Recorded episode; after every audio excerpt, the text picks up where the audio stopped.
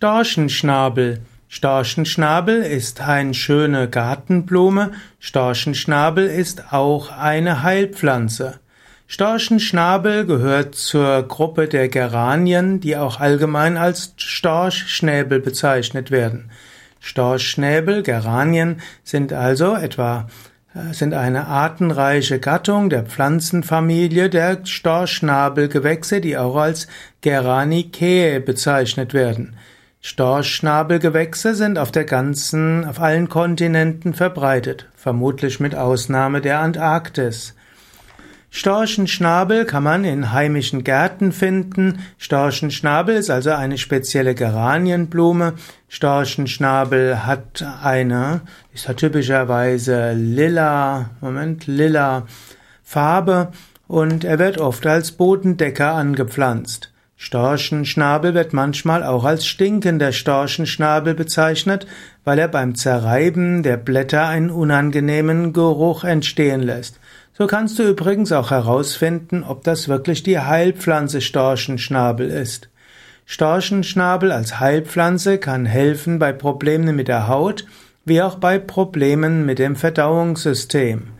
Man kann Storchenschnabel auch als Tee nehmen und das hilft dann bei Magengeschwüren, Durchfall und auch als Haut bei verschiedenen Hautleiden. Gerne verwendet man Storchenschnabel gegen Ekzeme und eitrige Wunden äußerlich an, äußerlich.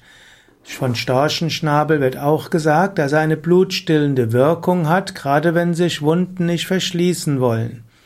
Ein frisches Blatt von Storchenschnabel sollte auch im Ohr helfen können gegen stechende Ohrenschmerzen. Dort sagt man, dass das Blatt im Ohr bleiben soll, bis der Schmerz aufhört. Storchenschnabel hat also eine stoffwechselanregende, eine blutungsstillende, eine darmregulierende, eine wundheilende, entzündungshemmende Wirkung und kann auch bei Mund- und Rachenentzündung verwendet werden. Für einen Storchenschnabeltee verwendet man das Storchenschnabelkraut, also nicht die Blüte, auch wenn die besonders schön sind, sondern man verwendet eben das Kraut. Man kann auch einen Umschlag machen, eben für die Haut, und dafür verwendet man das Absud des Storchenschnabels. Storchenschnabel kann man auch, man kann auch das Absud herstellen aus den Blüten. Die Hildegard von Bingen hat der Teemischung mit der Heilpflanze Storchenschnabel auch eine Heilwirkung gegen Melancholie und Traurigkeit zugesprochen. Und manche sagen auch, dass Frauen bei unerfülltem Kinderwunsch sich einen Storchenschnabeltee machen können.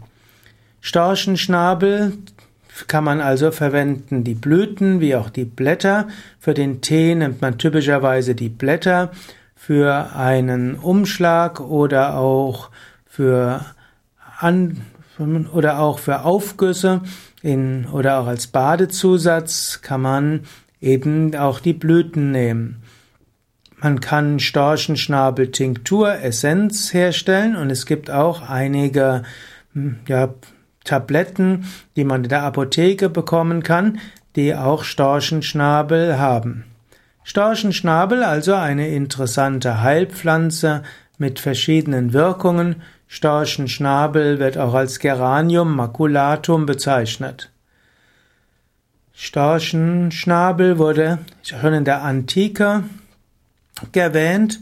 Manche sagen aber, es wurde Geranium erwähnt und es ist nicht, die heute, ist nicht das heutige Storchenschnabel. Dagegen weiß man, dass Hildegard von Bingen und Paracelsus Storchenschnabel geschätzt hatten. Und äh, Storchenschnabel wurde eben auch als Ruprechtskraut bezeichnet und wurde gerne auch vermischt mit Weinraute und Poleimenze. So findet man in zahlreichen mittelalterlichen Heilpflanzenbüchern Storchenschnabel. Es gibt auch die Volksmedizin, die Storchenschnabel eingesetzt hat, eben Ruprechtskraut. Auch heute noch wird Ruprechtskraut, also Storchenschnabel, als Heilpflanze angesehen. Es äh, gibt auch in der Homöopathie Geranium als Heilmittel. Das wird aber nicht aus Storchenschnabel hergestellt, sondern aus einem anderen Gewächs. Ja, so also einige, einige Anregungen für Storchenschnabel. Wie immer gilt, wenn du überlegst, dir ja letztlich mit Naturheilkunde etwas Gutes zu tun, solltest du einen Arzt oder Heilpraktiker aufsuchen. Wenn ich hier äh, spreche, dann ist das immer nur ein, eine Anregung für zum Denken und zum Nachfragen bei Arzt oder Heilpraktiker. Das soll jetzt keine Anleitung zur Selbstmedikation sein.